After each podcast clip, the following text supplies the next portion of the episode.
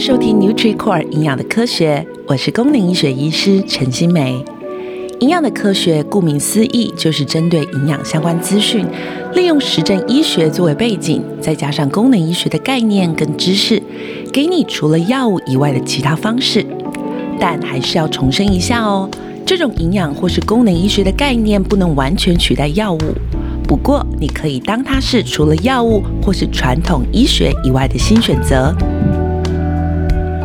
哇，我们上次聊的东西其实我觉得很精彩诶，而且我觉得其实好好聊哦。就算我一个人，我曾经跟那个狄志伟啊，我们一起主持一个 podcast，然后那时候我就觉得怎么那么好聊。后来发现我真的是一个本人很爱说话的人，就算我现在是一个对着空气说话，对着我家的猫说话，对着我家的电脑说话，我都可以说超久的。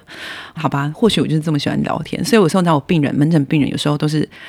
我们护理师都在瞪我，狠狠的瞪我，因为我太爱跟他聊天了。有时候真的，我真的就会跟他聊起来哈。不过我觉得蛮有趣的，有时候跟病人做朋友是一个很好玩的过程哦，因为你知道病人。千奇百怪，各种人都有啊，各种职业的人都有啊。每个职业有每个职业的专业啊。他跟你分享他的专业，你没有损失啊。这就像是我很喜欢看书一样，因为呢，书里头，我我以前啊，小时候我每天都在念书。你知道，医学系的人都已经念背书，就是摧残很久了哈。就是我们从小到大都是疯狂的念书。所以我记得我那时候在大学的刚进实习，哈，就是刚开始当医生的时候，我就告诉我自己，我这辈子别再碰书了，哈，我不能再念书。了，因为我觉得我已经受够了。我在这前三十年，我念了多少书？我不需要再看任何一本书，我念够多了。结果这样的念头大概只维持了半年吧。接下来我就开始呃去成品，为什么呢？因为我发现，诶，我以前念的都是跟医学跟我需要的知识有关的东西，但是这个世界上有很多很有趣的见解是在其他书中可以看得到。那我自己本身有出过两本书，一本跟睡眠有关嘛，那另一本是近期出的，就是呃，其实你胖得很冤枉，是在讲跟肥胖的功能医学有关的一本书。那这两本书在出的时候，我才真的感受到，诶。其实你知道吗？出一本书啊，就是这个人这个作者，如果这作者是一个很希望自己的定位跟他的书一样的话，哈，他会尽他集全身之精华，把他的书写得很精彩。因为那本书就等于他。那时候我就突然觉得，哎，怎么那么傻？因为每一本书可以从中得到很多书中有关的资讯，那这些资讯呢，就是这个人一辈子的精华。Why not？为什么不要？为什么不要拿他的资讯来吸收？你你整本书你可以只需要吸收十分之一，那你就吸收这个人人生的十分之一的精华。诶，这是多好的一件事情！所以呢，当我铁齿了半年的时间都坚持不看书之后，我就开始又热爱看书了哈。所以呢，其实我觉得 Podcast 蛮有趣的哈，就是呢，它其实也是类似像这样的一个平台，就是你会发现很多 Podcast 在写书呃，就是录音的人，他会针对某一些特别的议题去做聊天，但是他又不能聊太硬哈。但是呢，我又觉得我们身为一个呃，我今天所设立的这个 Doctor Nutri 营养科学，就是希望给大家带来一。些交通啊，通勤时间长知识的机会嘛，所以呢，我也希望用比较轻松聊天的方式，给每天的大家带来一点点小知识。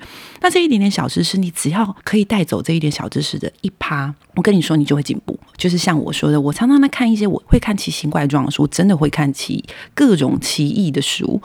那我看的每一种不同的，我看心理学的书，我可以看经营管理的书，我会看易经，我会看孙子兵法，我会看很多很奇怪的，就是跟我根本没有关联的书。但是我觉得，如果你在这里头，你可以得到一趴跟你人生中有关的知识。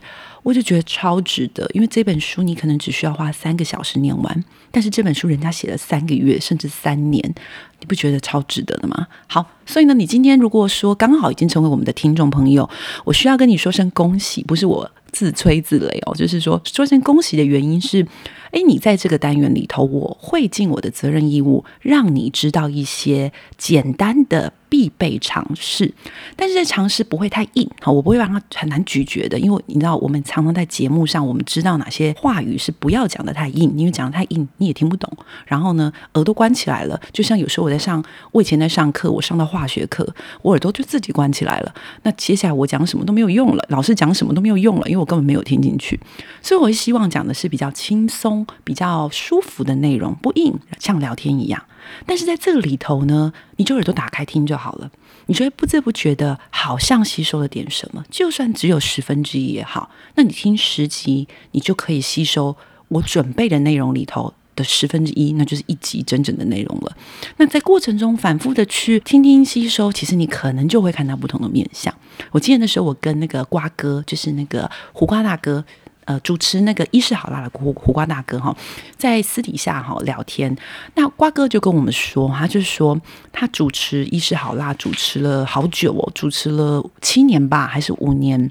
他在里头啊，听到很多医生的见解，他也就开始会当医生了哈。他是这样讲的哈，但他意思当然不是指他就是个医生，他意思是指说他就会从中听到很多医生经验，自己就会呃学习到很多。这就是人家说久病成良医也好啦，或者是你看一个东西看久了就会无师自通一样。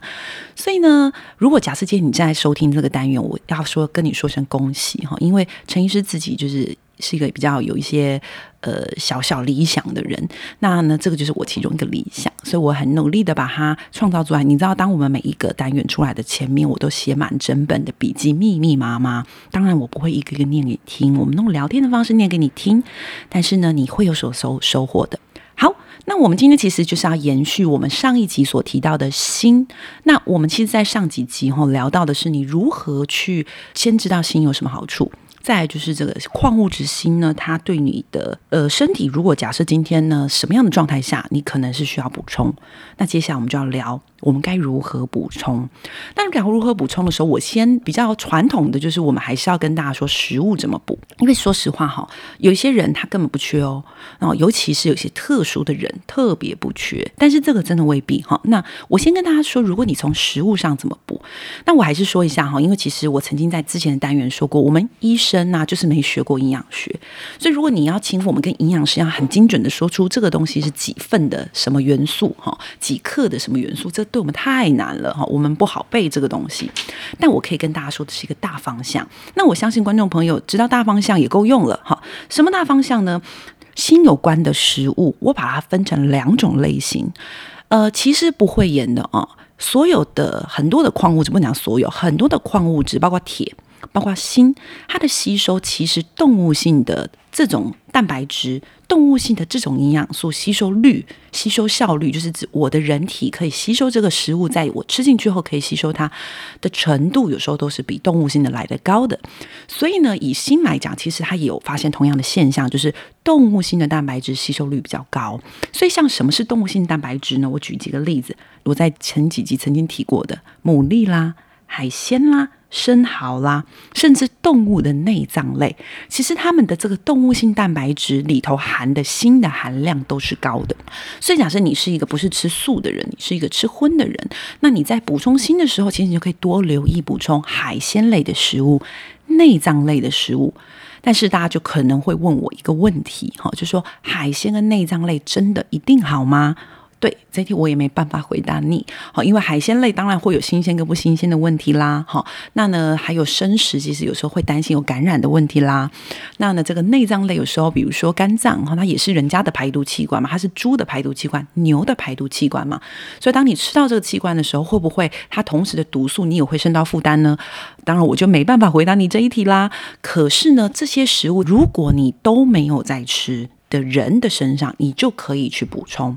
好，我我相信我这样回答应该会让大家可以稍微有一点概念，知道什么样的人需要补。如果你已经补很多，不用再补了，不用刻意再补了。可是如果你是几乎都不吃的人，那可以多吃一点，因为它的 CP 值很高。那但是呢，我们刚讲的都是动物性的，那我们就要帮一群人讲讲话。这群人就是茹素的人或吃素的人。如果你今天你很少吃肉。好，或者是你本身有信仰啊，有原因的关系，所以你只吃素。这个时候呢，我该如何补充呢？其实我就建议从几种食物、四大种类的食物去补充，它的一个这个呃新的摄取的机会也是蛮不错的哈。第一个就是蛋黄。好，大家应该会吃鸡蛋哈。蛋黄其实它的一个锌含量是不错的。再来是坚果，哈，坚果的锌含量也是不错的哈。再来是小麦胚芽跟洋菜，像我自己就是偶尔会吃素哈，我就是我个人的关系啦哈，它不是绝对的宗教，但我就觉得吃素蛮好的，所以呢，我有时候会吃素。那这个时候呢，我就会来，因为没有蛋白质量，有时候会比较不够嘛，我就会来一些这个。蛋黄哈，来一些鸡蛋。那有些时候呢，我就刻意在我早上，大家有些人可能真的有追踪我的人知道，我会打精力汤。那精力汤里头，我就会加坚果，类似这种方式去补充一些锌。那刚刚讲的都还是食物哈，如果你今天要补充的是保健食品，就是它是一个补充剂的概念的话，我还是说补充剂的概念可以补到的量，在国外来说，我待会会给大家展示一篇文章，让你知道说国外真的有些人会把它开到很高的剂量，但是这件事是每一个人都需要，可能你需要在有医疗人员的监控下最安全。所以呢，如果你是一般人，我建议的剂量就是十五毫克，所以假设说今天你是吃的是十五毫克的这个呃锌哈，我自己在临床上我会开的是那个叫做酵母锌啊，因为酵母锌它是一个吸收率还不错的一个锌的来源。那当然市面上还有其他啦，葡萄糖酸锌什么什么等等的锌，那你就自己去参考。但是我会建议的就是你的吸收的这个剂量大约十五毫克是一个你有补到，但是总归你可能还有食物摄取以外比较不容易超量的一个选择。好。那我们接下来就要聊一下哈，就是呃，因为今天这一集的单元就是属于我们要跟大家来看看这个心，它在文献上有被讨论过跟哪些症状疾病有关的单元喽。所以呢，如果你真的很有兴趣，你也准备要补了，你就可以打开耳朵听听看。那我还是要跟大家说一下，因为我个人有点奇怪的癖好，就是我觉得很想把一些知识就是很给大家知道，所以呢，我其实有把它放在一个地方，大家可以搜寻叫做 NutriCore 营养的科学 N U T R I C O R E，它是一个网站。但呢，你查 NutriCore 营养的科学，应该就会进到一个页面。这个页面呢，它就是可以从症状上去看你的症状，呃，哪些文献曾经显示过对它是有效的。那呢，你也可以从你自己想吃的营养素去看，你吃的这个营养素有哪些文献显示上是有效的。那我就给大家这个资讯，让大家参考一下喽哈。如果说你今天听完之后你觉得不过瘾，你想要再听更多，但你又觉得一周一次太慢了，那你就自己先上去看。那如果你对哪一个文献特别有兴趣，然后你想请挑战陈医师，请陈医师回答，甚至你觉得我查的不够好，因为我们真的有些人是高手哦。你觉得我查的不够好，你有更好的文章要分享给我，我也欢迎你留言给我们，因为我们其实是有个团队会帮忙查询这些文献，我们也会固定开会讨论文献是不是该更新。所以如果假设你有这样的想法，你有这样的概念，我非常欢迎你来告诉我，让我们可以互相成长喽。好，那我们现在就先提一下哈，锌在文献上所曾经提过的效用哈，那这边是我所查询到的哈，那不代表只有这些，那当然也不代表一定有效，它可能就是一篇文章是这么显示，而非所有的文章。那我先跟大家提一下，大家可以参考。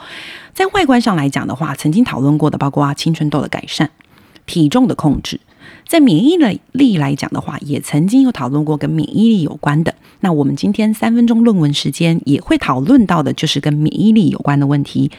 再来是跟代谢疾病有关，蛮有趣的，就是啊，我们在减重的时候啊，我自己在做减重门诊，有些病人我会用到矿物质锌这个营养素去做治疗。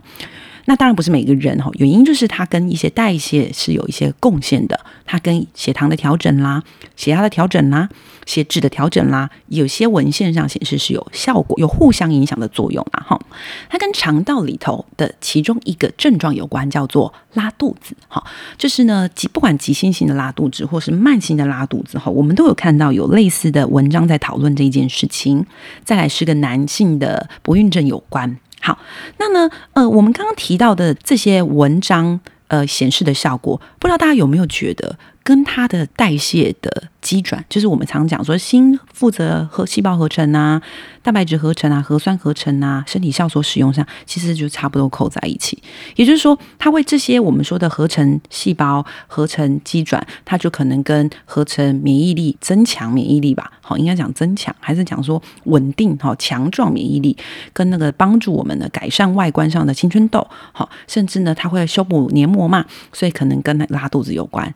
好，那当然这些机转在有一些文献上里头，他们各个作者其实在文献上，他们通常会提出自己的。看法，但这个看法是不是代表所有的人？当然也不是，但是他就给你他的看法，就好像有一个人在跟你聊天。这也是我们接下来会跟大家做的事情。我们这次呢，就严选了一篇文章，是三分钟论文时间，就在讨论的是免疫力跟心之间的关联性。那为什么我要讨论这个？可能就遇到因为现在的疫情哈。说实话，你说这疫情有没有会怎么样，或者不会怎么样？说实话，大家好像都等明天才知道，等到下午两点才知道，就等开记者会才知道。那我们好像都是守株待兔，我们能不能为自己多做一点安心一点的事情？所以呢，我今天讨论的这个文献，就是想让大家聊一聊哈，跟免疫力有关的事情，也，给大家一点小概念哈。诶，原来有这样子的文献，还真有趣。好，那这个里头呢，其实我就特别挑了两篇文章。那我其实要给大家看论文的原因，是要让大家知道，论文里头看久了，他们有一些论文会一致性的导向同个答案，但是会有一两篇论文不一定，他们可能会持反对的态度跟反对的意见。那我不拜，我不我我不直接站在哪个立场，我就纯粹把它共跟你们说，让你们大家一起去想想，一起来脑力激荡一下。好，第一个呢，就是呢一篇文章，这篇文章蛮久，它我出生前的文章太神奇了哈。一九八四年这篇文章呢，其实它当时的一九八四年的时候，锌比较有吸收效率比较好的就是葡萄糖酸锌。所以他就研究说，哈，他其实找的文献蛮多的。我们有一个，我曾经你在如果听过我以前单元就提过一个叫做 RCT，叫做双盲测试。双盲测试呢，它其实就是一个比较严谨的测试基准跟测试的结构。但这个结构呢，其实就比较可以避开我们的心理因素，哈。就比如说，有个人他可能觉得说，我吃了这个保健食品，我就觉得舒服多了。可是他纯粹就是吃这个保健食品给带来心理的充实感，他就觉得舒服多了，而不是真正。这个保健食品有那个效果，所以他们为了要避开这个，我们就会做所谓的双盲测试。它里头总共搜集了，他去找了十四篇双盲测试的结果来做评估。所以其实我觉得它算是一个比较大型的去讨论矿物质锌跟呃免疫力是不是是有加分的作用。这边就蛮有趣了哦。这十四篇里头，他发现只有一半是成功的，也就是说，锌是不是对每个人都有效？哎可能不一定。好，所以大家听清楚了哈，诶，可能不一定。好，我们再来看一下下一篇文章。这篇文章呢是呃，总共收集了三篇的这个我们说 RCT 的文章哈，所以它也是属于一个比较呃，都是一样，它都是属于已经在严谨测试中，然后找了比较多篇文章来做探讨。它的人数总共收集的是一百九十九人。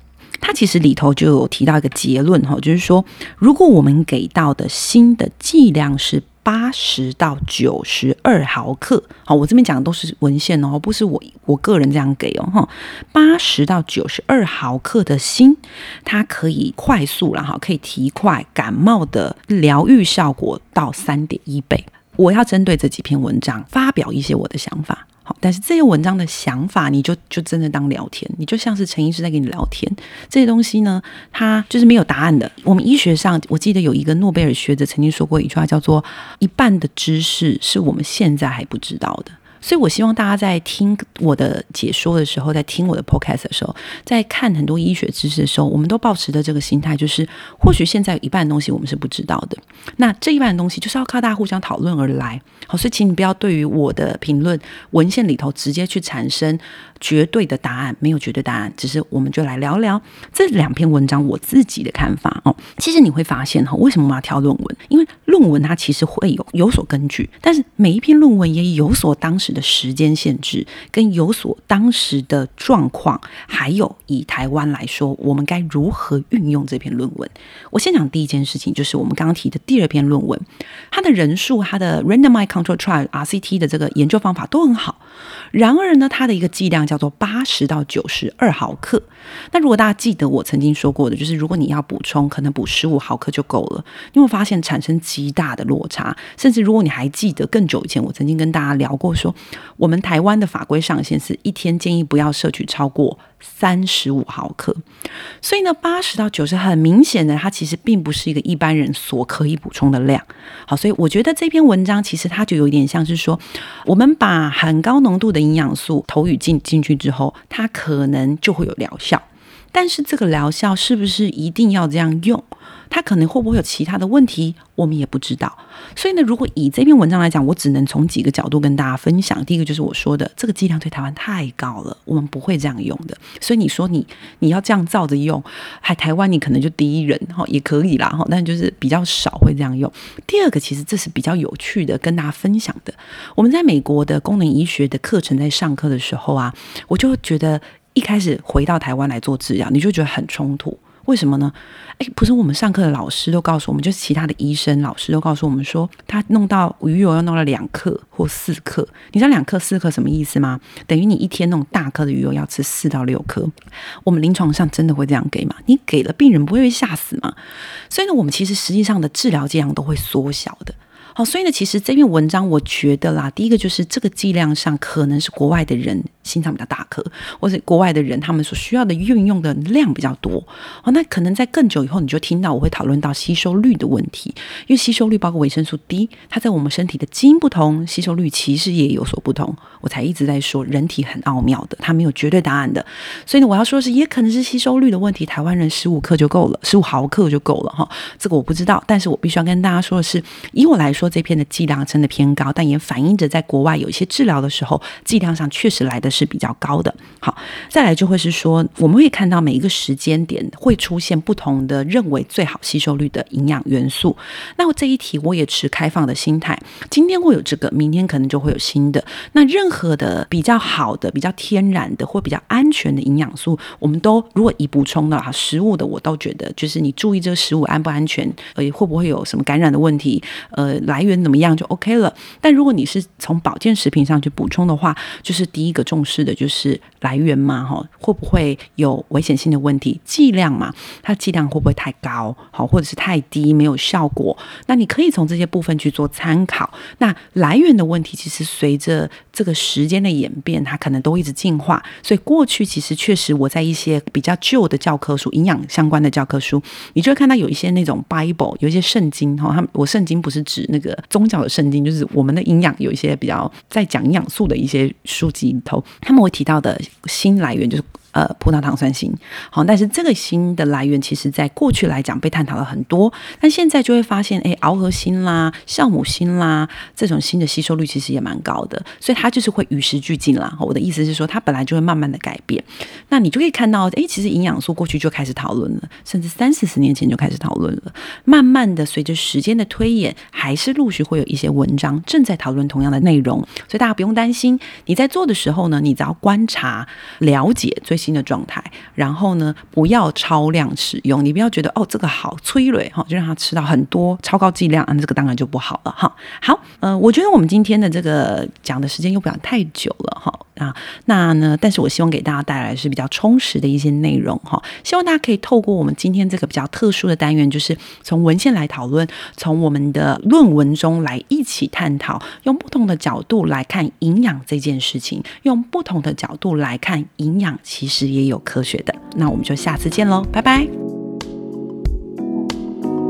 感谢收听 NutriCore 营养的科学。有任何想了解的营养素或者是问题，欢迎到我们的粉砖或 IG 留言给我们哦。